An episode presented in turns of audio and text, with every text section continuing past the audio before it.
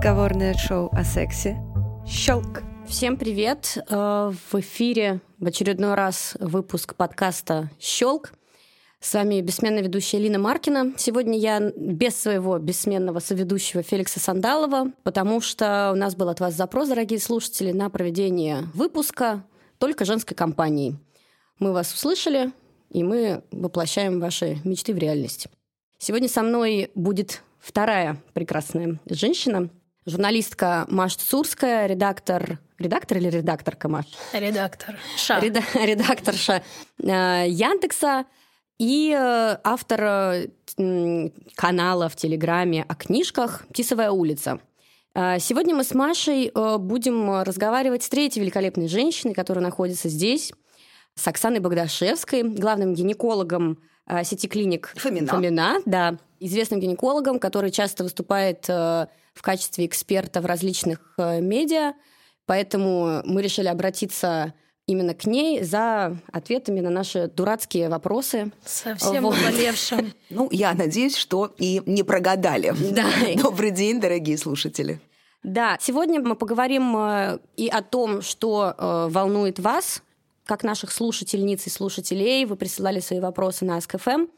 Так и мы опросили своих подруг, чтобы они хотели узнать у гинеколога, э, что стесняются спросить у своего лечащего врача или, допустим, о чем читали очень много раз, но так и не поняли, э, как с чем бороться и как на что не напороться. Мы сегодня поговорим и про женское здоровье, и по предохранение, и про беременность, и про все на свете, все, что интересует, и о чем, в принципе, хватит нам эфирного времени. Маш, Что? с чего бы ты хотела начать? Я хотела бы начать сначала Всегда правильный выбор. э, с того, вообще, когда, в каком возрасте девочке, подростку нужно первый раз пойти к гинекологу. Или не подростку? Или не подростку? Или не подростку. Да. Ну, то есть понятно, что, наверное, когда у тебя случился первый секс, наверное, стоит сходить, но если там тебе 20 лет, и ты девственница, нужно ли что-то делать для, до этого? Первый раз девочке нужно пойти в гине- гинекологу в год. Ого. Потом в три, Ого. потом в семь, потом в год менархем, в год первой менструации, потом ежегодно. Ежегодно. Ну, желательно, да. Просто ради консультации, даже если ничего не... Не ради консультации, ради обычного профилактического осмотра, беседы. Как вы считаете, вот как акушер-гинеколог может маленькой девочке и ее маме что-то рассказать о интимной гигиене, о менструациях, о том, где норма, где не норма. Только если человек придет. Потому что в любом обратном случае ему приходится искать информацию вот так вот, как вы ее ищете.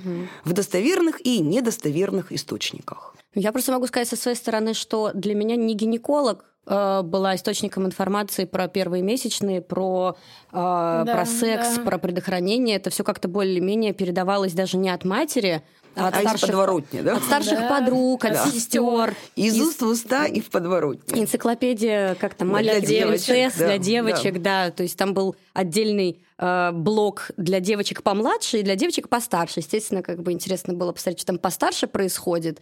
Вот, но как-то, Поэтому вы перелистывали и забегали вперед. конечно, Да. в смысле, я духами пшикаться научилась Да. оттуда. Но в целом это совершенно нормальная история, когда человек приходит к гинекологу без жалоб, приходит поговорить. И если у доктора есть время и вдохновение это делать, вот тогда вот получается очень долгосрочное сотрудничество. Важно понимать, что врачи-акушеры-гинекологи, которые работают в амбулаторном звене, да, то есть не те, которые ведут роды или работают в оперативной гинекологии, а вот те, которые сидят каждый день на приеме. Они работают в системе Women's Health, да, женского здоровья. Они занимаются женщиной от рождения и до смерти. И они проходят с ней длинную-предлинную жизнь. Через становление менструальных функций, через половой дебют, через контрацепцию, аборты, роды, слезы, разводы, э, какие-то женские неприятности, болезни, менопаузу, постменопаузу глубокую и так далее. И если это происходит так, если женщине повезло найти вот такого врача, который с ней этот путь проходит, то это, как правило, и здоровая, и счастливая, и хорошо информированная женщина. И вообще найти вот врача, который с тобой будет долгие годы, это большая удача. Она, к сожалению, не всегда реализуема. А как понять вообще, в принципе, попал ты Да, к хорошему врачу или вопрос. нет? Невозможно совершенно этого понять никак. И сломано огромное количество копий. Это вопрос, который регулярно задают на всяческих ток-шоу. Нет никаких достоверных признаков того, что перед тобой хороший врач, настоящий профессионал. Есть несколько каких-то маркеров, да, там, за которые Что мы там цепляемся. Да. Вдруг назначит какой-нибудь там фуфломицин, там, да, какой-нибудь там генферон, вдруг там ляпнет глупость какую-то, да, но на самом деле эти все маркеры очень ненадежны. Сейчас принято кичиться своей доказательностью. Потому что медицина, основанная на доказательствах, она стала, ну или становится каким-то трендом. На самом деле это не может быть модным трендом. Это должно быть абсолютной нормой. Потому что медицинская наука, она развивается именно по таким принципам. Мы же не, не из уст в уста передаем какую-то информацию, да, от профессора к ученику там, и так далее, дальше по цепочке. Это самый низкий уровень доказательности. Мы должны руководствоваться клиническими протоколами. У нас, к сожалению, в России есть не на все болезни эти клинические протоколы, поэтому мы вынуждены обращаться к западным источникам. Но то, что доктор себя называет доказательным врачом, это не всегда значит, что он такой на самом деле. Потому что под этим брендом «я доказательный гинеколог» порой несется страшнейшая совершенно дичь, просто ужасная. И ну, как с этим бороться, пока не знает никто. А если, вот, допустим, ты слышишь, что врач тебе, неважно, гинеколог, терапевт общей практики или хирург, явно тебе рекомендует то, что вот совсем не нужно. Вот типа как эргоферон какой-нибудь. Вот как в этой ситуации себя вести? Я бы хотела вообще узнать, не знаю, список каких-то там лекарств, которые тебе прописывает врач, чтобы такой сразу, о, я пошел, я сюда больше ну, не типа приду». как приставка ферон. Как- Какие это могут быть? Ну, вы э, понимаете, у нас есть такой молодой маркеры? доктор Никита Жуков, который какое-то количество лет назад написал расстрельный список препаратов, который Да, там широко знаю. растиражирован в сети. Э, Я в целом плохо отношусь к самой идее составления расстрельных списков э, и к самой идее, э, чтобы что-то возводить в абсолют. Значит, что важно понимать? Медицинское знание, оно не прибито гвоздями. И мы вынуждены, как политические проститутки, периодически колебаться в соответствии с генеральной линией партии. То есть вот в какой-то момент у нас были серьезные доказательные данные того, что менструальные чаши абсолютно безопасны и не дают синдром токсического шока. Да. Прошло несколько лет, появились результаты новых исследований, и оказалось, нет, все-таки бывают случаи синдрома токсического шока. Естественно, мы должны все обновить свои гайды. Мы должны обновить свои публикации в соцсетях, если мы их ведем, и мы должны обновить свои рекомендации, которые мы даем пациенткам на приеме. И вот это простой пример, достаточно примитивный. А в нашей медицинской науке такие изменения происходят регулярно, практически каждодневно. И поэтому грамотный врач вынужден достаточно много времени тратить на то, чтобы следить за этими изменениями. Вот э, как понять, следит у тебя доктор или заспался, Да. сложно очень сказать. Я всегда предлагаю другой маркер. Я предлагаю не маркер доказательности, а маркер внимательности. Вот если доктор вот такой прямо занудный, такой прямо ковыряющийся, такой вот уточняющий детали, расспрашивающий, может быть, там 20 раз даже одной, один и тот же вопрос задающий. Вот это скорее маркер такого врача внимательного, который пытается докопаться до истины и пытается поставить диагноз. Когда это все кавалерийским наскоком, 10-15 минут, вы понимаете, ведь это же иллюзия, что только муниципальное здравоохранение да, там, принимает 15 минут. Да, а вот в частной клинике все будут принимать с утра до вечера. Ну, ничего подобного, потому что в частной клинике у врача тоже есть тайминг. Если врач достаточно нагружен, да, и достаточно популярен, то он тоже хочет больше денег заработать, да, и он поджимается, поджимается, поджимается, подрезает эти приемчики. И тоже ж периодически шашку достает, и хоп-хоп, ля-ля-ля, быстрее, быстрее, цигель-цигель, ай-лю-лю, давай сюда, вот тебе свечка, она тебя спасет, следующий. Да. Вот это вещи абсолютно недопустимые. И как найти баланс между желанием принести больше денег себе и клинике и не потерять при этом качество оказания медицинской помощи? Вот это тот вопрос, на который мы ищем ответ в клинике Фомина. Дорогие слушатели, мы объявляем конкурс, в котором вы можете выиграть книги, о которых мы говорили в наших выпусках. Для этого нужно поделиться ссылкой на наш подкаст в своих соцсетях, рассказать, почему и зачем вы слушаете «Щелк», и отправить ссылки на ваши посты нам либо на почту, либо в посылке Ask.fm. Мы с Феликсом выберем э, шесть самых лучших подводок к соцсетям, э, в соцсетях точнее, и э, подарим шести счастливчикам книги, о которых, собственно, мы говорили. В описании подкаста будет ссылка на наш Ask.fm и почта, по которой вы можете отправить эти ссылки. Мне кажется, здесь бывает еще обратная штука, когда тебе, наоборот, не сразу прописывают что-то, отправляют на миллион анализов дополнительных, УЗИ, там все остальное. Как понять, что тебя разводят на деньги, например? Ну, бывает ли вообще такое? Нет, ну, конечно, бывает, конечно, бывает. Переобследование. Безусловно. И миллионы идиотских совершенно анализов назначаются совершенно бессмысленных. И э, каждый этот анализ уводит доктора все дальше и дальше от истины. Все должно быть обосновано, понимаете? Доктор должен четко объяснять, зачем он это делает и как это его продвигает к диагнозу, что он, по сути, ищет. Но для того, чтобы доктор начал это объяснять, наверное, нужно этот вопрос задать. Потому что э, не всем нужен ответ на этот вопрос. И не всем нужно понимать направление этого диагностического поиска. Кому-то достаточно конкретной инструкции. Первое, второе, третье, четвертое. И вот со всем вот этим вы идете ко мне. Практически никогда нельзя назначить сразу лечение на первом же визите. Понятно, что если женщина пришла вся облепленная творогом, с зудом, э, с ужасом, естественно, какая-то эмпирическая терапия будет реализована, да, а потом по результатам обследования можно будет провести коррекцию этого лечения. Но если она, ну, давайте будем откровенны, чешется уже два месяца, то больше, то меньше, то несколько дней, пока мы там подождем результаты обследования, вообще никакой роли не сыграют. А мы уже сходим в аптеку, купим препарат, промахнемся, скажем, ах, черт, блин, немножко промахнулись, ну вы этот выкиньте, сейчас мы вот этот вам вам назначим. Это ведь тоже не гуд, правильно? Да. Поэтому тут так вот нету однозначных ответов. И я вообще очень не люблю радикализма в медицине. Он всегда практически зло. Слушайте, я могу сказать со стороны, что я практически всегда чувствую себя у врача в уязвимой какой-то позиции, Есть потому такое. что боишься тупой вопрос задать, боишься, что на тебя посмотрят как на тупого. У меня была даже такая ситуация, вот рассказывала Маша недавно, мне было лет 18-19, у меня была задержка на достаточно долгий период времени, там 10 или 12 дней. У меня при этом был постоянный партнер, но защ... предохранялись мы, как все 18-летние.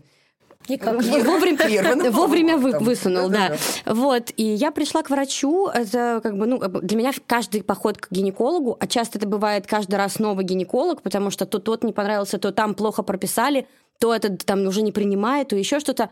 Ну, как часто это бывает с врачами в смысле, не с врачами, не, не хотела обидеть, если Нет, что. Я, я имею в виду, что э, да. страховка то в этом месте, то в этом месте. Естественно, как бы не получается в современном э, мире с одним э, врачом пройти через всю свою жизнь.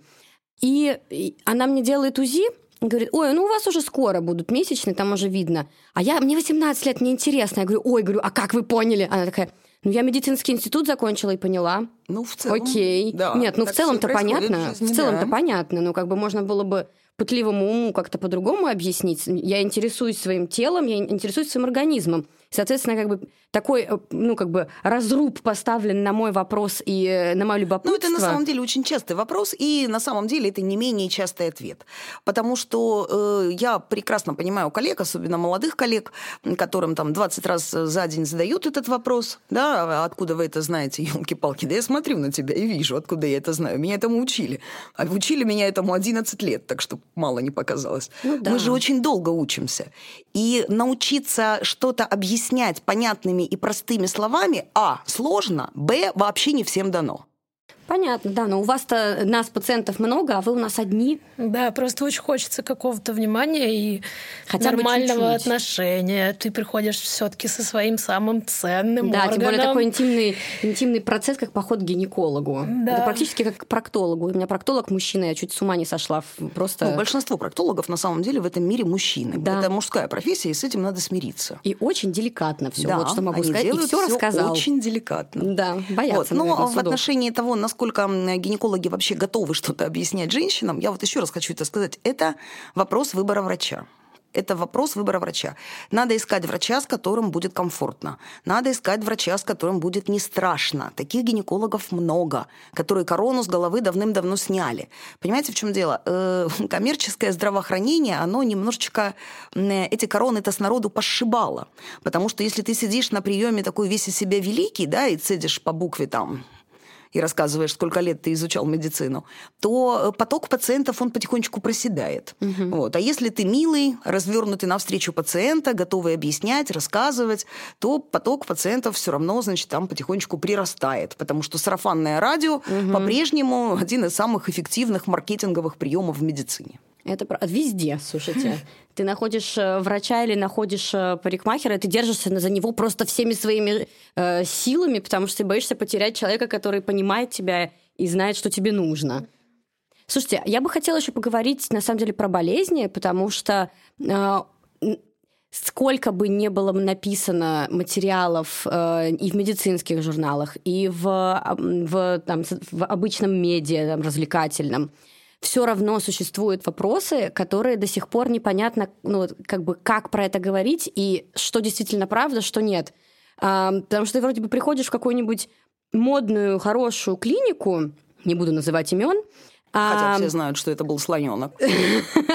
Вот, и э, тебе врач говорит, у вас ВПЧ, и вам нужно его лечить. В смысле?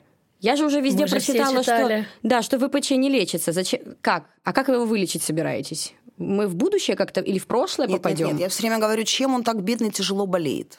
Да. Что его бесконечно надо налечивать. Так а, а почему? Ну, в смысле? Это, ну, как бы, если это молодой врач, он же наверняка, как бы, у него более какая-то Должна знаю. быть вроде бы как прогрессивная позиция. По крайней мере, мы от да. него ждем эту прогрессивную да, позицию. и он говорит, у вас ВПЧ. Или давайте прижжем эрозию. Или давайте прижжем эрозию. Ну, а что, деньги не пахнут, можно и ВПЧ полечить, и эрозию прижечь. Понимаете, какая история?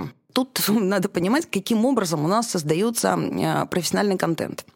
Ну, вот, допустим, есть какой-то бренд, который придумал какое-то говно-лекарство из каких-нибудь шпанских мушек, провел исследование там на полутора коллегах, какой-нибудь петрозаводской ЦРБ, опубликовал это обследование в каком-нибудь нерецензируемом говно-журнале, взял на работу армию медицинских представителей, и эти медицинские представители побежали с этой статьей по городам, весям, женским консультациям, к докторам, и начали им впаривать, что вот, посмотрите, какие у нас результаты, вот у нас чудо-лекарство говноферон, он, значит, сейчас там всех исцелит, излечит, у всех все пройдет, ВПЧ пройдет, рака не будет, ничего не будет. Эта стратегия стреляет так себе, потому что 90% этих журналов будет выкинуто в помойку. Читать полный текст статьи будет 1%. Вот Богдашевская будет читать полный текст, по крайней мере. По крайней мере, исследование из чего состояло. Потом, может, дальше уже не читать. А, большая часть, э, может быть, глаз бросит на выводы.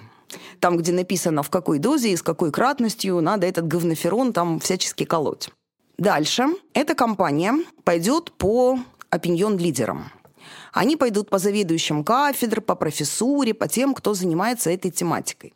И будет им говорить, давайте мы на вашей базе проведем, значит, там какое-нибудь там маленькое исследование, вот, под вашим чутким руководством, давайте мы вам дадим на апробацию, давайте мы дадим пятое-десятое. И самое главное, давайте мы начнем вам платить деньги, а вы начнете ездить по городам и весям, на конференции, просто там на какие-то мероприятия, и рассказывать врачам о том, как, в общем-то, протекает ВПЧ-инфекция, как она диагностируется, эта ВПЧ-инфекция, какие есть клинические проявления у этой ВПЧ-инфекции. То есть будете говорить важные, нужные, полезные врачам вещи, но в конце будете буквально там одним слайдиком говорить, и вот еще наш говноферон, его тоже можно пробовать, он в целом дает неплохие результаты. Годы идут, все уже привыкли к говноферону, уже все перестали стесняться. На слайде одного профессора у нас уже место закончилось, где она, значит, там перечисляет все эти говнофероны, которые можно в одну и ту же женщину засунуть. И приводит это все к чему? Приезжают доктора на приличную конференцию, уважаемую конференцию, которую организует известный медицинский журнал, который мы все подписываем, с удовольствием читаем. Вот. Приезжает 5 тысяч акушеров-гинекологов из России, из Украины, из Казахстана, из ближнего дальнего зарубежья. Все бегают, сидят в залах, залы набиты битком, вокруг выставка, на выставке стоят медицинские вот эти вот фармацевтические компании, раздают всем красочные буклетики, какие-то дарят там забавные безделушки там и так далее, и так далее. И там в каждом зале, на каждой секции какой-нибудь профессор или доцент отрабатывает свою малую денежку. И, вроде бы рассказывая важные и полезные вещи, в конце добавляет, а вот еще говноферон. И часть людей верует, и с этим ничего сделать нельзя. Понимаете, э, вот эти акушеры-гинекологи конкретно, которые занимаются исцелением вируса папилломы человека от свойственных ему болезней, они веруют в то, что они делают правильные вещи. Они веруют вот в то, что они услышали на этом конгрессе от уважаемого профессора. Мне тоже психологически очень тяжело слышать от человека, на книгах которой я изучала свою профессию, вот то, что она рекомендует вот это – Угу. Причем одно дело, если бы она это только рассказывала, в клинической практике не, про, не применяла, ну, я бы понимала, да, ну, как бы, ну, вопрос цены. Ну, и в клинической практике она это применяет, потому что я вижу ее назначение, приходят пациенты, у которых у нее лечились, и она и туда это все сует. И все ей страшно благодарны. Дело в том, что лечить от ВПЧ молодых женщин вообще страшно выгодное дело, потому что лечил ты, не лечил, все равно вылечишь уж там, что ты там применил, какую ты там авторскую схему придумал, рано или поздно вирус покинет организм молодой женщины. Вероятность малогнизации до 30 лет достаточно низкая. Поэтому все победят. А вы можете нам рассказать все-таки, как это на самом деле устроено? То есть Окей, у меня нашли ВПЧ. Вот у меня была ситуация, 18 лет у меня нашли ВПЧ.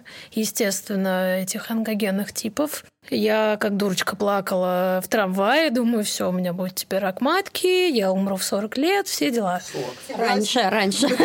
собрались. Ну, неважно. И э, врач мне прописала тоже мои эти фероны. Я ей, естественно, поверила, потому что это было 10 лет назад. Я тогда еще ничего не читала, ничего не знала. Через несколько лет он у меня исчез. Я а, подумала, о, блин, сработало наконец. Ну, к счастью, я тогда уже читала mm. и поняла, что просто он сам ушел. Но что мне делать дальше? Окей, он исчез. Нужно ли мне дальше на него проверяться регулярно, или теперь можно расслабиться и жить ну, На самом деле, ответить на ваш вопрос, ну, элементарно просто. Нужно следовать федеральным клиническим рекомендациям. У нас, слава тебе, Господи, в ноябре 2017 года подписаны федеральные клинические рекомендации по патологии шейки матки в свете, значит, профилактики рака шейки матки, где черным по белому написано, когда нужно начинать ВПЧ-тестирование. 18 лет можно взять ВПЧ-тест только у женщины, если она жить половой жизнью в 10 начала. То есть при сверхранних половых дебютах. В США начинается ВПЧ-тестирование в возрасте 25 лет. В Российской Федерации старт ВПЧ-тестирования в 30 лет. Не будет ошибки, если мы возьмем ВПЧ-тест вот в этом интервале с 25 до 30, да? Угу. Ну уж во всяком случае от полового дебюта должно пройти ну хотя бы более трех лет, ну хотя бы более трех. Чего мы там ищем? Угу. Нас интересует не сам вирус папилломы человека. Нас интересует риск развития рака шейки матки. А от того момента, как вирус папилломы человека проник в организм, при самом-самом плохом, самом неблагоприятном сценарии до самых-самых ранних стадий рака пройдет 10 лет. Угу. И за раз. эти 10 лет мы все успеем, понимаете? Мы успеем все вовремя найти. Вот у меня, когда начинают рыдать женщины, у которых мы находим дисплазию второй степени, я все время говорю одно и то же. Чего рыдать-то? Мы обязаны ловить эту стадию. Вы все эти годы ходили к гинекологу именно для того, чтобы мы вот этот момент не пропустили. Потому что на этом моменте наши лечение всегда обосновано, никогда не избыточно, и, естественно, оно абсолютно своевременно. Вот если бы мы эту стадию не поймали, то через 5-7 лет уже мог бы быть рак, и уже бы был бы другой разговор. Но мы все поймали вовремя. И время есть. Об этом тоже надо всегда помнить и не надо торопиться. Само по себе носительство этой ВПЧ-инфекции оно совершенно никого не напрягает. Там немножечко меняется динамика скрининга. То есть, например, если у женщины хороший цитологический мазок, да, нет там атипических клеток. И очень важно, э, чтобы мог врач понимать, насколько правильно он взял мазок. Поэтому, если просто штамп стоит, цитограмма без особенностей, это такая ни о чемка. Доктору надо прочитать, все ли слои клеток попали, достаточно ли хорошо он взял материал. Потому что мы, когда его берем, мы не всегда уверены, что мы все сделали идеально. Нам врач-цитолог об этом пишет. Вот если у нас прекрасные цитологические мазки и нет никакого ВПЧ, то мы эту женщину смело отпускаем и повторим этот анализ через 3-5 лет. Не ежегодно, не два раза в год, не каждый день. Мы ее спокойно отпустим на 3-5 лет. Если она носит высокоонкогенные типы ВПЧ или у нее есть какие-то там незначительные изменения в цитологических мазках, мы сделаем кольпоскопию и, скорее всего, пригласим ее раньше, пригласим ее через год на следующий скрининг. Потому что мы слишком рано кидаемся лечить. Там такая есть палочка о двух концах. Мы то здоровых лечим, то пропускаем то, что нельзя пропускать.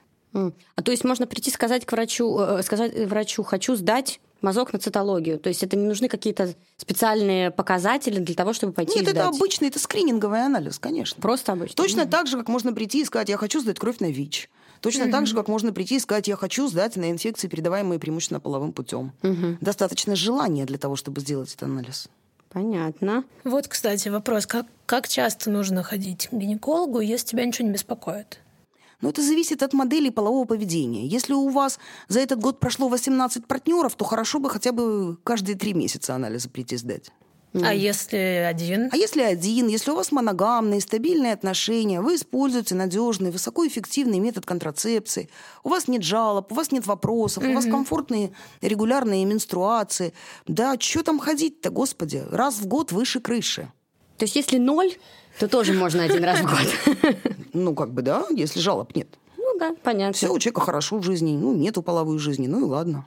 Если мы не обсуждаем гемотрансмисси- гемотрансмиссивные инфекции, ВИЧ, такое? ВИЧ, Ага. гепатит и сифилис, да, те э, инфекции, которые требуют анализа крови, то во влагалище мы в любом случае должны исключать четыре возбудителя. Хламидию, генитальную микоплазму и только ее, трихомонаду и гонорею. И все эти четыре возбудителя мы, а, исключаем методом ПЦР, не посевом, ну, может быть, это нам НАСБА будет, но вам такие детали не нужны. Во всяком случае, это будет какое-то молекулярное исследование. А, никакие посевы, никакие там просто мазочки, никакие там анализы крови на эти инфекции, они совершенно не нужны никому. Вот как только мы исключили вот эти четыре опасные инфекции, а исключать их надо и у тех, у кого есть жалобы, и у тех, у кого нет жалоб. Потому что без жалоб и без выделений эти инфекции тоже могут быть у совершенно здоровой женщины. Поэтому показанием для проведения этого исследования будет смена полового партнера, планирование беременности, там, планирование какой-то гинекологической операции. Понятно, да? Вот, потому что это реальные вещи, особенно там генитальная микоплазма и хламидия, может совершенно не быть жалоб, а нате, здрасте, нате из-под кровати, все на месте, все сидят это неправильный путь, когда женщину ничего не беспокоит, врача ничего не беспокоит, мазочек он взял простой, хороший, все, ничего сдавать не надо. Вот это неправильный путь, потому что мазочек на самом деле считается, ну, простой, самый обыкновенный. Э, Простой мазочек – это э, самый низкочувствительный инструмент, который допускает самое большое количество ошибок. Поэтому это порочная логика. Давайте возьмем мазочек, а потом посмотрим. Потому что мы не можем для скрининга да, то есть фактически для отбора тех пациентов, которым нужно более углубленное исследование, использовать самый недостоверный инструмент. Чудовищно. Мне надо менять гинеколога. И мне. Поэтому мы стараемся, ну, для того, чтобы все это обследование не стоило как бесконечные какие-то там золотые горы денег, Да. да, мы стараемся пользоваться какими-то такими вот базовыми комплексами, которые будут оценивать и м, нормальную микрофлору, то есть, грубо говоря, сколько там лактобактерий, сколько там каких-нибудь там гарнерел, привател, каких-нибудь там проферомоносов. В целом, да. В целом, да. А, то есть что там присутствует из условно-патогенной флоры для того, чтобы видеть баланс. Э, Кандида там тоже будет участвовать, мы это все увидим. Сама по себе кандида там в каких-то там миллипусечных количествах, она, безусловно, не требует совершенно никакого лечения. И в этом же комплексе мы можем исключить вот эти четыре основные инфекции. И вот такой большой анализ стоит небольшие деньги, но дает большое количество информации. То есть мы точно знаем, что у этой женщины нет инфекций, передаваемых половым путем. Мы видим, что в ее биотопе доминируют лактобактерии. Неважно, кто там еще присутствует. Хоть та же гарднерелла, хоть та же уреоплазма. Ну, есть она и есть, и Господь с ней. Но мы видим это количественно, и мы видим, что биотоп не смещен. Доминанта лактобактерий есть, да? А самые главные, собственно, единственные защитники, которым мы интересны, это вот как раз лактобактерии. Лактобактерии, они больше животные на самом деле, чем растения, они ведут себя очень агрессивно. Они отстаивают э, свою поляну, как там, это моя, кор- наша корова, и мы ее будем доить. Лактобактерии питаются гликогеном, это такой сахарочек, который хранится в клетках влагалища. И поэтому они выстилают влагалище достаточно плотной пленкой для того, чтобы каждая отвалившаяся от старости клетка была сразу же ими буквально, да, сожрана. Вот. И в, в процессе а, вот этого вот усвоения гликогена выделяется перекись водорода и молочная кислота. Перекись водорода во влагалище работает точно так же, как и на коленке, да? Она пошипела и почистила. То есть если с коленки она убрала пыль, грязь, сучки, то из влагалища она убрала полудохлые сперматозоиды, там какие-нибудь там ненужные клеточные мембраны, ну вот там Класс. всякую там слизь, всякую там грязючку. Мы же говорим о том, что влагалище это самоочищающаяся угу. система, его не надо мыть, его нормально моет сама природа. Вот это вот как раз откуда оно берется. Вот эта перекись водорода, она все это дело вымоет и молочная кислота. А молочная кислота делает влагалище восхитительно кислым. И в этой кислой среде хорошо только лактобактериям, всем остальным не очень хорошо. Вот в этом баланс. То есть мы должны все время в этом убеждаться, что есть баланс. Получается, лечить надо только вот эти четыре инфекции, которые вы назвали, плюс э, ВИЧ. Вот кроме и, ну... этих четырех инфекций, которые я назвала, их надо все время исключать. Вот как только мы их исключили, у нас, я знаете, все время говорю, что в акушерстве и гинекологии три болезни и беременность. Ну, это может быть такое вот обобщение, но на самом деле это так и есть. Грубо говоря, три болезни и беременность. И вот когда мы говорим о вагинальных белях и дискомфорте, да, о влагалищных выделениях, вот как только мы исключили инфекции, передаваемые преимущественно половым путем, у нас остается А, молочница, Б, бактериальный вагиноз, это то, что рыбой пахнет, угу и все остальное. А все остальное это аэробный вагинит. То есть это бактериальный вагиноз наоборот. Там тоже не будет лактобактерий, но вместо тех микробов, которые не любят кислород, там будут микробы, которые любят кислород. И mm-hmm. будет воспалительный процесс. При бактериальном вагинозе, как правило, нет воспалительного процесса. Это не воспалительное заболевание влагалища. А аэробный вагинит – это бактериальный вагиноз наоборот. Там будет воспаление. И будет там кто угодно. Хоть там стрептостафилококки, хоть кишечные палки. Там вообще не важно, кто там будет.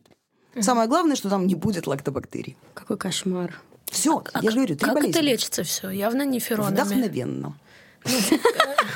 Ну, антибиотиками, видимо, да. Ну, ну существуют рекомендации, которые да. достаточно жестко сформулированы, понимаете, там нет никаких секретов. Вот приходят к нам молодые врачи, да, там на стажировку, приходят ординаторы учиться. Они все время ждут, что вот мы вот разговариваем там с трибун высоких, да, вот что-то говорим, а на самом деле у нас где-то там секретное оружие припрятано, да, и мы вот сейчас от, откроем тайны, как же мы на самом деле лечим, почему же мы такие великие. Мы лечим в соответствии с клиническими рекомендациями. И если нет наших отечественных клинических, клинических рекомендаций, рекомендаций. Значит, мы пользуемся стандартами международными. Их нельзя передрать, понимаете? Вот есть, допустим, рекомендации ЮСТИ, да, это а, организация, которая как раз занимается вот этими инфекциями, передаваемыми половым путем. Есть рекомендации CDC, это США рекомендации. Не все это можно просто тупо передрать, потому что у них есть такие лекарства, которых нет на нашем рынке. Ну, вот их у нас нет. У них там, например, там свечи с канамицином есть. Ну, в России нет таких свечей. Поэтому некоторые их рекомендации неприменимы в нашей стране. Мы можем выбрать то, что применимо, да, и это использовать. И если этого недостаточно, то мы вынуждены изыскивать что-то вот из тех резервов, которые есть у нас.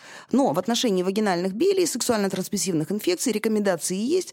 Они достаточно здравые, они нормально прописаны, и поэтому им надо следовать. Не надо изобретать велосипед. Понимаете, его уже изобрели. Все. Теперь надо просто это делать. Теперь им просто нужно поделиться хорошим велосипедом. Я знаю, Маша, ты хотела поговорить с Оксаной про цистит. Да, это, мне кажется, проблема, которая волнует не только меня, вообще многих моих подружек и всех женщин.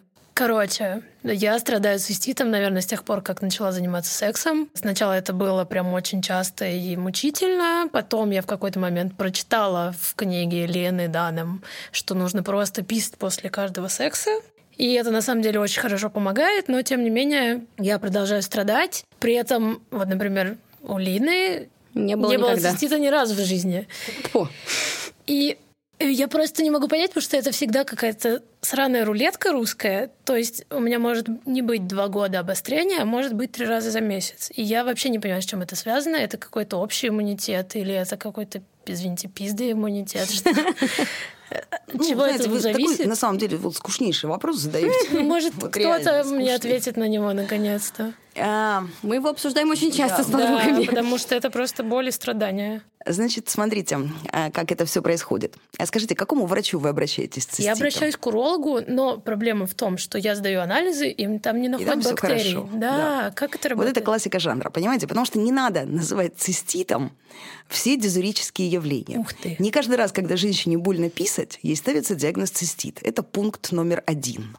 Пункт номер два. Так. Лечение любых дизурических явлений у женщины – это э, проблема такая многозадачная, с которой не может работать один уролог или один гинеколог. Мгм. Обычно это команда специалистов. Если мы любую женщину с циститом спросим, как это все началось, она нам обязательно расскажет, что она на холодном посидела Ну, или там в речке понятно, покупалась, да. и поэтому у нее цистит. Если мы углубимся, мы обязательно найдем связь с половым актом. На самом деле э, вот эти вот э, так называемые посткаитальные циститы, которые появляются после каждого полового акта, чаще всего связаны с анатомическими проблемами. Низко расположена уретра, наружное отверстие уретры, и при пенетрации, когда половой член заходит во влагалище, она погружается во влагалище, зияет ее отверстие, а корочек открывает, и она хлебает там, хлебает. Вот. Э, Это такие вещи, ну, достаточно обычные, понятные. Потом э, надо что понимать. Стерильного в организме в целом ничего нет. И во влагалище, и на уротелии живет определенная флора. И вот эти вот женщины с бесконечными посткаитальными циститами, они действительно имеют обычно стерильную мочу. У них все прекрасно, но им все равно назначают антибиотики. Да. Вот, э, антибиотики эти ухудшают вагинальный биотоп, потому что они выбивают пул лактобактерий. Порочный круг закрывается. Так. Да? То есть каждый раз мы хлебаем все хуже и хуже, ситуация прогрессирует, да, и так далее. Э, Тут надо думать, что можно поправить в, консерва- э, в консерватории. Потому что это проблема не решающаяся вот так вот легко из кондачка. Нужно реально искать какие-то пути достаточно индивидуальные, потому что общих советов нет. Если бы они были, это был, не было проблемой. Одно время мы очень надеялись на хирургическое лечение. А, Есть такая трансплантация уретры, когда ее немножко поднимают повыше, и проблема решена. Ну, не все урологи хорошо относятся к этой операции, она не всегда эффективна. Но тут надо сказать, что, может быть, она не всегда эффективна в каких-то руках, а в руках доктора, который это делает блестяще, она эффективна почаще. Тут же еще как бы так мастерство оперирующего нельзя сбросить со счетов. Иногда достаточно правильно подобрать контрацепцию. Например, исключить контакт со спермицидами. Ведь женщины не всегда смотрят, что написано на упаковке презерватива. А на упаковке презерватива вполне может быть написано, что он со спермицидом. А спермицид у нас один, там, наноксилон. А это как раз провоцирующий фактор для цистита. Исключить контакт со спермицидами – это очень рутинная рекомендация, это шаг номер один.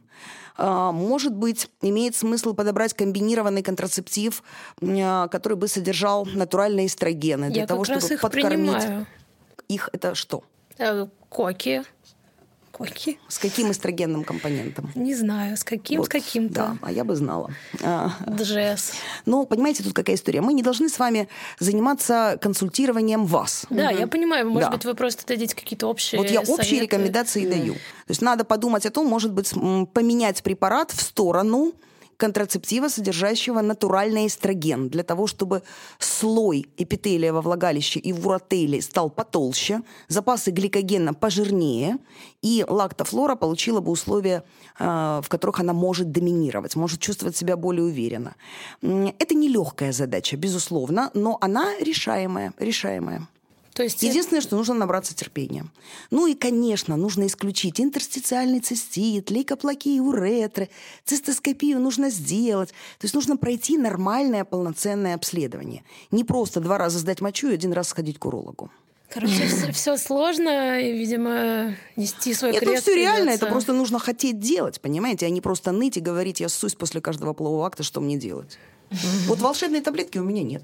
Понятно. И вся вот эта клюква, травки, это все тоже Да фигня можете есть. все делать, и клюкву, и травки, это же не Для запрещено. успокоения. Ну почему для успокоения? Оно же облегчает-то на самом деле там каким-то образом.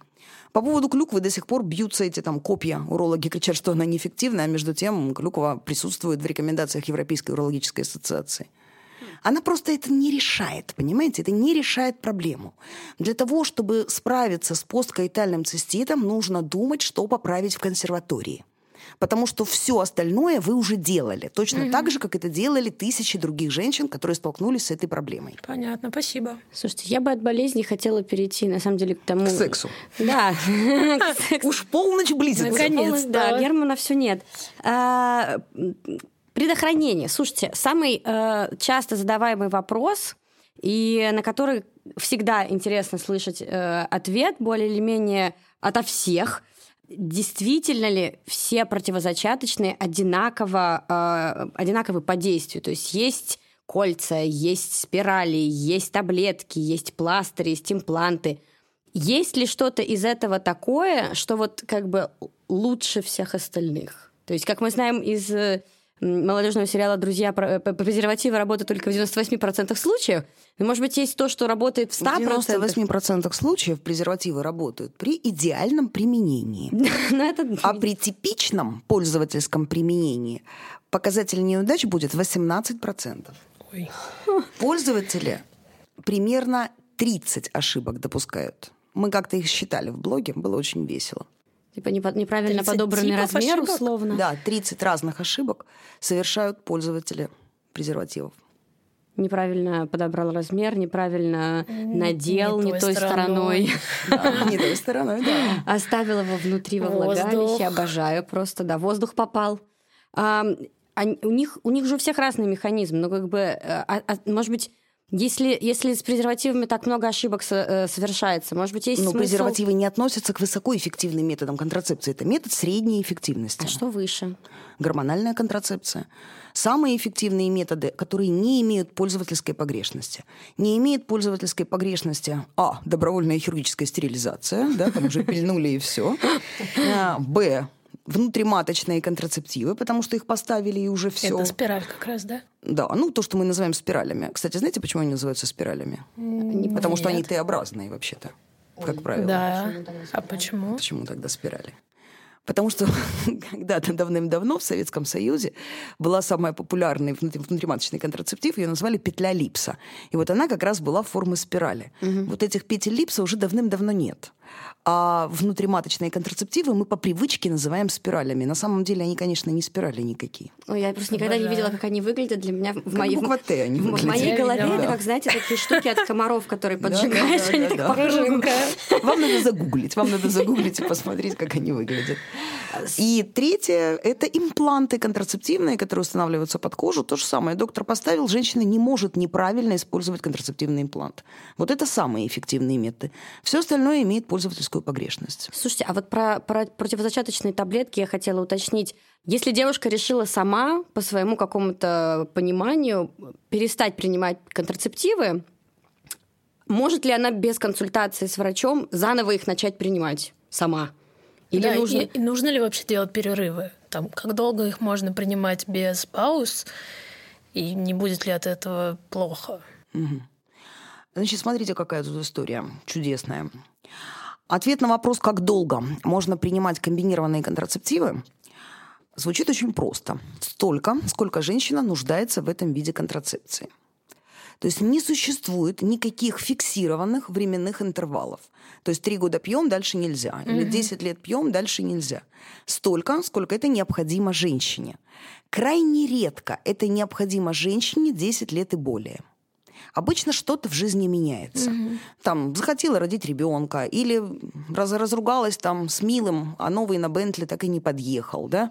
Ну, не нуждаюсь в контрацепции. Угу. Поменяла сексуальную ориентацию. Теперь я живу с девушкой и предохраняюсь только от ИППП, да? Угу. Вот всякие бывают в жизни ситуации. Но, тем не менее, такие пациентки тоже есть, хотя их и не так много, которые более 10 лет принимают эстроген-гистогенные препараты. Это раз. Два вот эта вот легенда о том, что нужно делать какие-то перерывы, она на самом деле относится к гинекологическому фольклору. Она передается из уст в уста. О том, что надо делать перерывы, не написано нигде. Ни в одной инструкции к препаратам, ни в одной монографии, ни в одном учебнике, ни в одной книжке, ни в одной научной статье – Нигде не написано о том, что через какой-то там интервал нужно делать какой-то перерыв, чтобы организм от чего-то отдохнул. Но в России эта концепция популярна. И я даже слышала разные вариации. Из серии 9 месяцев пьем, 3 месяца отдыхаем. Я говорю, почему так? Ну, как беременность. И что? И что? Вот я тоже спросила. И, и чё? А почему три? Только три, а потом как? Ну вот где логика вообще? Делать этого не надо. Это раз. Два. Почему этого делать не надо? Потому что э, эстроген-гистогенная контрацепция комбинированная не обладает никаким кумулятивным эффектом. Она не накапливается в организме. Она работает столько, сколько мы ее принимаем. Перестали работать, организм мгновенно забыл о том, что мы ему давали препараты, и начал жить своей жизнью. Если мы сделали перерыв более 28 дней, организм будет привыкать к препарату заново он забудет о том, что он его уже когда-то принимал. Угу.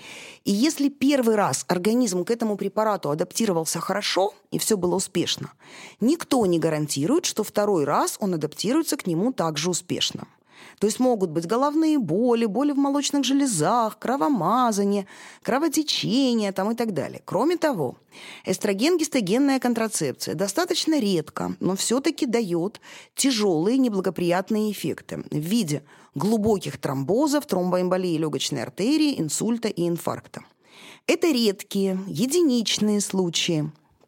Это буквально ну вот смотрите, если мы будем говорить на 10 тысяч человека лет, что такое 10 тысяч человека лет? Это 10 тысяч женщин, да, за, которые прожили один год. Вот mm-hmm. мы рассматриваем вот этот вот м, интервал. Вот если женщина у нас не принимает никаких гормональных препаратов и не беременна, то за 10 тысяч человека лет происходит 4 случая тяжелого венозного тромбоза. Если женщина принимает комбинированные оральные контрацептивы, риск тромбозов вырастет вдвое. Это много? Восемь. Ну, то есть 8 человек. Ну, это немного. На 10 тысяч да. человека лет. Это немного. Это немного. Если женщина забеременеет, то произойдет 25 тромбозов на 10 тысяч человека лет. Поэтому мы не можем отрицать, да, риск тромбозов существует. Но беременность сама по себе более опасное и тромбогенное состояние. Тем не менее, это никого не останавливает. Все рожают детей, да? К чему я это рассказываю? К тому, что риск тромбозов максимально высок в первые 3-6 месяцев от начала приема препарата. Угу. К концу первого года использования риск обычно ниже среднепопуляционного. То есть он становится даже меньше, чем 4 на 10 тысяч человека лет. Что мы делаем? Мы адаптировались к препарату, пили, пили, пили его. Потом мы прочитали в интернете, что ты что, пьешь без перерыва год? Да у тебя же там яичники уснут, и будет климакс. Тебе нужно срочно сделать перерыв. Вы делаете перерыв, дергаете организм и возобновляете препарат. Еще раз дергаете организм. Умираете Потом через какое-то время вы еще раз, ну, например, уехала, забыла упаковку дома, а фигня, месяц да. побуду без таблеток, да? И еще раз возобновляете прием препарата, и еще раз дергаете организм. То есть вот здесь вы делаете все для того, чтобы таки тромбануть. А если к этому вы еще курите, а если к этому вам уже там 32-33, а если к этому вы еще купили билет в Лос-Анджелес и сели в эконом-класс, Ой. А, Понимаешь? Да. И вот так вот складывается история из мелочей. Поэтому перерывы отдыхи вредны и опасны. Нужно принять решение о том, что да, гормональная контрацепция – это мое, я буду это делать, и принимать этот препарат достаточно длительно, до тех пор, пока вы не примете решение стать матерью. На фоне препарата мы готовимся к беременности, мы делаем прививки, сдаем какие-то анализы, пьем витамины, отменяем препарат и радостно беременеем. 60% женщин беременеют в первые 4 месяца после отмены препарата. Супер. Никогда не бросайте пить таблетки, если не, если не планируете завести ребенка. То есть себе самой потом не нужно назначать. Нужно, если гормональный фон поменялся, условно, ходить все равно к, к, к своему гинекологу. Если Вместе ты... все это да, чтобы если ты если, да возобновлять прием аппарата препар, аппарата препарата нужно только по рекомендации. Да, надо советоваться, надо советоваться, конечно, потому что в некоторых случаях может быть и не стоит. Может, и не стоит. Может, уже и пойдем рожать, раз уж мы так удачно отменили. Что там, 10 лет живем. Слушайте, а это же правда, да, что они помогают яйцеклетки сохранять? Или это не Как, откуда вы это как взяли? это работает? Расскажите нам, потому вот что откуда я это? Откуда читала это? очень Отовсюду. много про, про механизм их работы, и я так и не разобралась. Окей, я поняла, что на гормонах у нас не может прикрепиться яйцеклетка mm. к, к чему-то там. Mm. О боже, опять подождите, неправильно. Подождите, нет, ну что там прикрепиться? Смотрите, какая история. Она созревает? Она созревает, но она не овулирует. То есть они расходуются? Смотрите, нет, все расходуется. Чего? Это очень большое заблуждение. Единственная реальная возможность сохранить свои яйцеклетки – это воспользоваться банкингом, это их заморозить. Угу. Мы не придумали пока никакой таблетки вечной молодости. И комбинированные оральные контрацептивы не позволяют сохранить никакие яйцеклетки. Климакс все равно придет. Понятно. Почему это происходит? Потому что мы рождаемся на свет с определенным числом яйцеклеток, с фиксированным. Причем тратить их мы начинаем еще с 20-й недели своего собственного внутриутробного развития. Мы их это? тратим, тратим, тратим, тратим. У нас еще месячных никаких нет. Мы маленькие девочки, нам 3-4 года. Но мы тратим, тратим, тратим свои яйцеклетки.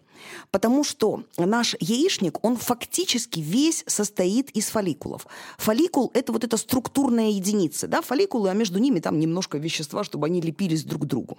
В каждом из этих фолликулов сидит, по сути, яйцеклетка, которая потом, может, когда-нибудь станет человеком, если ей повезет. Когда мы, наконец, начинаем менструировать, э, надо понимать, как это все происходит. У нас в каждом абсолютно цикле идет гормонально независимая фаза рекрутирования фолликулов. Никакие команды гормонов не нужны.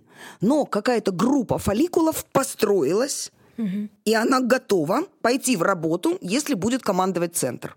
Центр командует, эти фолликулы начинают расти. Один из них, самый лучший, самый красивый, становится лидирующим, доминантным. Остальные осуществляют поддержку. И этот красивый лидирующий фолликул лопается и выпускает яйцеклетку в мир, которая побежит искать сперматозоида. Все вот эти фолликулы вышли из разведения. И вся группа поддержки, и тот, который был лидером. Все, эта группа ушла. Когда мы принимаем комбинированные оральные контрацептивы, у нас построились фолликулы, но команды из центра не идут. Потому что мы принимаем комбинированные оральные контрацептивы, у нас все время ровный монотонный уровень гормонов. Они постояли, постояли, постояли, выяснили, что они никому не нужны, и ушли из разведения. То есть они уже рекрутировались, они назад не вернутся. Именно поэтому наш авариальный резерв исчерпаем. Сперматогенез у мужиков идет всю жизнь. А мы заканчиваем, к сожалению или к счастью, размножаться в какой-то момент своей жизни. И сколько нам этих фолликулов отсыпано, никто не знает. Этот резерв, он очень индивидуален. Кроме того, эти фолликулы, они живут вместе с нами от рождения. Представьте, с внутриутробного развития. Мама курила во время беременности. Мама венца выпила в 30 недель, потому что пофигу. Понимаете? И это влияет тоже все. Бокальчик влияет? Бокальчик влияет на яйцеклетки ее дочери. Боже. Понимаете? Вот такие вот вещи могут быть. Это эпигенетика, мы это не все еще понимаем. Потом они вместе с нами болели корью. Потом они вместе с нами, э, я там знаю, там посидели на холодном, пили антибиотики, э, оперировали аппендицит. То есть вот наши яйцеклетки, они с нами прожили длинную-длинную жизнь. Понимаете, в чем дело? И бывает так, что женщине, скажем, там 38-39 лет, она хочет родить ребенка, у нее неплохой авариальный резерв, мы видим, что у нее есть яйцеклетки, вроде бы когда все нормально, она отзывается на стимуляцию, но беременность не наступает, эмбрионы не дробятся, ничего хорошего не происходит. Почему? Потому что качество этих яйцеклеток уже очень слабенькое. Потому Старушки. что все хорошие яйцеклетки мы тратим на третьем десятилетии жизни. Они так расположены в яичнике, чтобы самые годные, самые сочные яйцеклетки расходовались в интервале от 20 до 30 лет. Вот это, к сожалению, так. И я понимаю, что очень не любят это слушать молодые женщины. Им всегда кажется, что они будут жить вечно, часики тикают, все гинекологини дуры. Ну Вот. И я очень часто попадаю там под бесконечные вот эти там оскорбительные потоки child-free. Они очень любят так в стае собираться и прибегать там и кидаться говняшками вот на тех площадках, на которых мы об этом говорим и публикуем. Но мы не можем этого не говорить. Понимаете, в чем дело? Мы не можем говорить только то, что нравится женщинам. Я понимаю, что женщинам хочется думать, что они могут родить и в 47, и в 48, и в 54. Окей, можно об этом думать. Но те, до кого еще можно достучаться, нужно достучаться. И нужно понимать, что наш репродуктивный возраст женский, он, к сожалению, на сегодняшний день ограничен. И количеством яйцеклеток, и качеством яйцеклеток. Слушайте, а можно, допустим, если в ближайшие пять лет, гипотетически, в ближайшие пять лет я планирую, возможно, забеременеть. Есть ли смысл сейчас пойти и проверить, какое количество яйцеклеток у меня осталось, или через 2-3 года это будет уже типа прям совсем далеко от реальности? Есть ли смысл заранее это узнавать? А, ну, понимаете как, тут же тоже надо понимать, что мы не в магазине с весами, да? Ну да, И ну как- наши все эти измерения, они такие достаточно приблизительные. На что мы ориентируемся? Мы ориентируемся на возраст наступления менопаузы у матери, старшей сестры и так далее.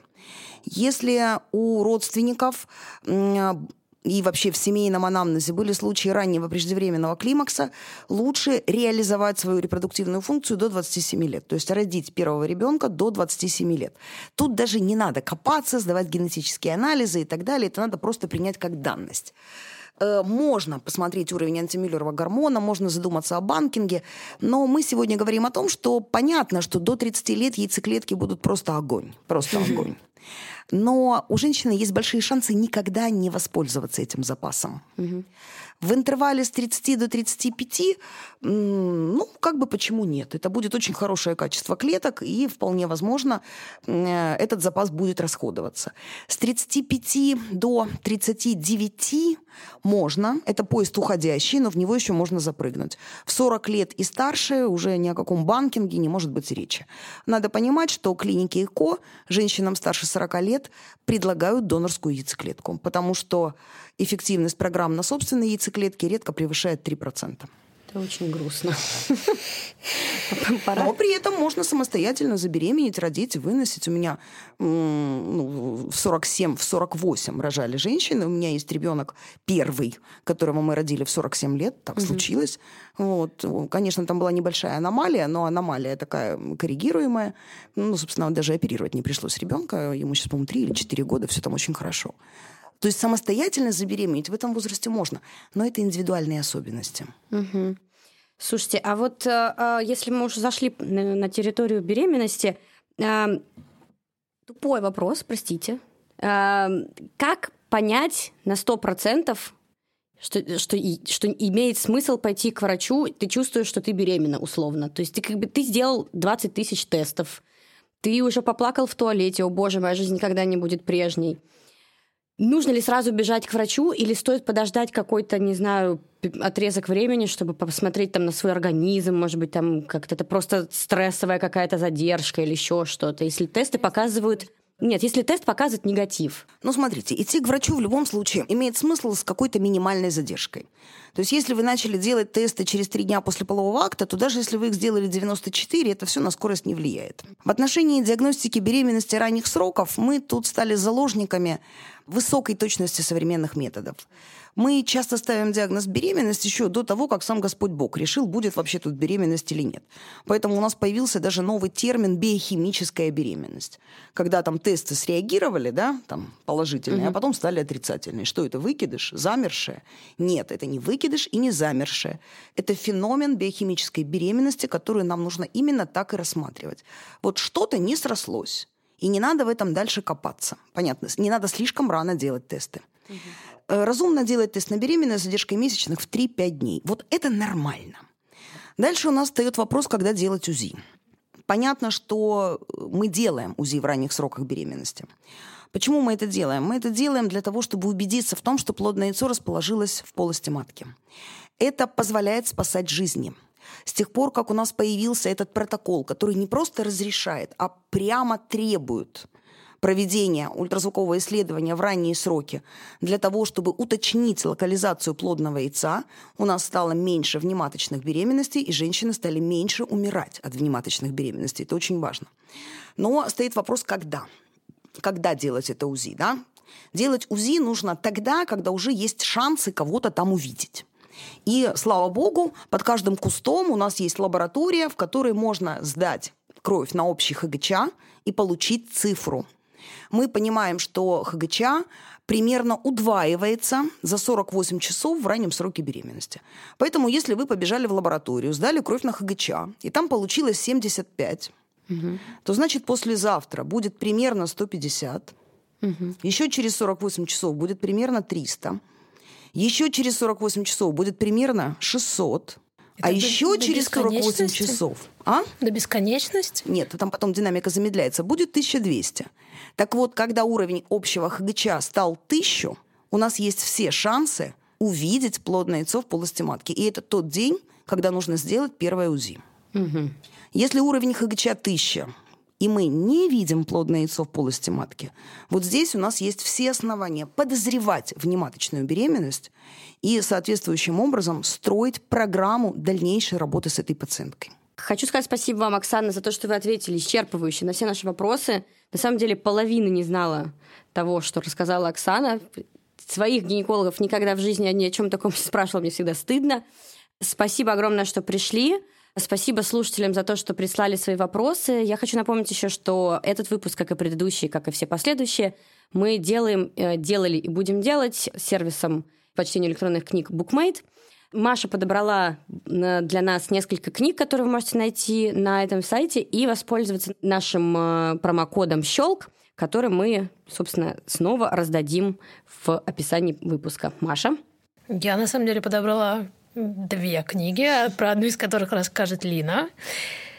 Ты хотела про ну, нее рассказать? Ты, да. Ну ладно. Я хотела посоветовать книгу. Мне уже страшно, если честно, при Оксане это делать. Вдруг окажется, что это какой-то плохой автор. А, давай, давай, давай, давай. Интересно, какую книгу? Э, это книга гинеколога Дмитрия Лубнина. Знаете Нет, Димочку можно читать, конечно. Ну, слава богу. Выдохни. Все, это единственный мужчина-гинеколог, которого я читаю в социальных сетях, слежу за его публикациями. И у него есть книга, которая называется «Честный разговор с российским гинекологом». Это такая энциклопедия женского здоровья, женского устройства. Ну, вторую опубликовал уже. Пора уже вторую рекламировать. Уже вторую? Конечно. Да, ну я вот эту знаю. Это первая лучше, да. Вот, и я думаю, что там найдутся ответы на все вопросы, которые мы сегодня не успели обсудить. Поэтому читайте и, и просвещайтесь. И, и беременните до 30. Да, до я 35 мог... хотя бы. если получится. Я хотела бы, да, э, сказать еще раз про ту книгу, о которой я уже упоминала в предыдущих э, выпусках. Это Мэри Роуч «Секс для науки. Наука для секса». Она не столько посвящена тем вопросам, которые мы сегодня обсуждали, она больше посвящена э, именно сексуальным отношениям мужчины и женщины, женщины и женщины, мужчины и мужчины, неважно. И э, Мэри, э, Мэри Роуч, она, э, собственно, на себе э, испытывает э, большое количество э, опытов и всяких э, э, крутых исследований, ездит по, ездит по миру и развенчивает мифы, о женской сексуальности и о строении женского организма.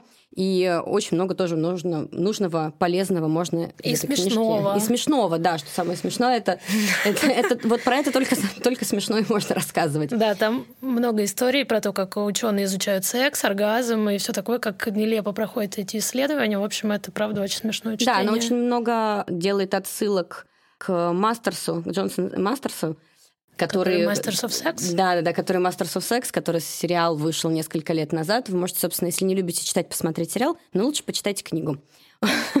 За умного сойдете. Спасибо большое. Еще раз, Оксана, спасибо, Маша.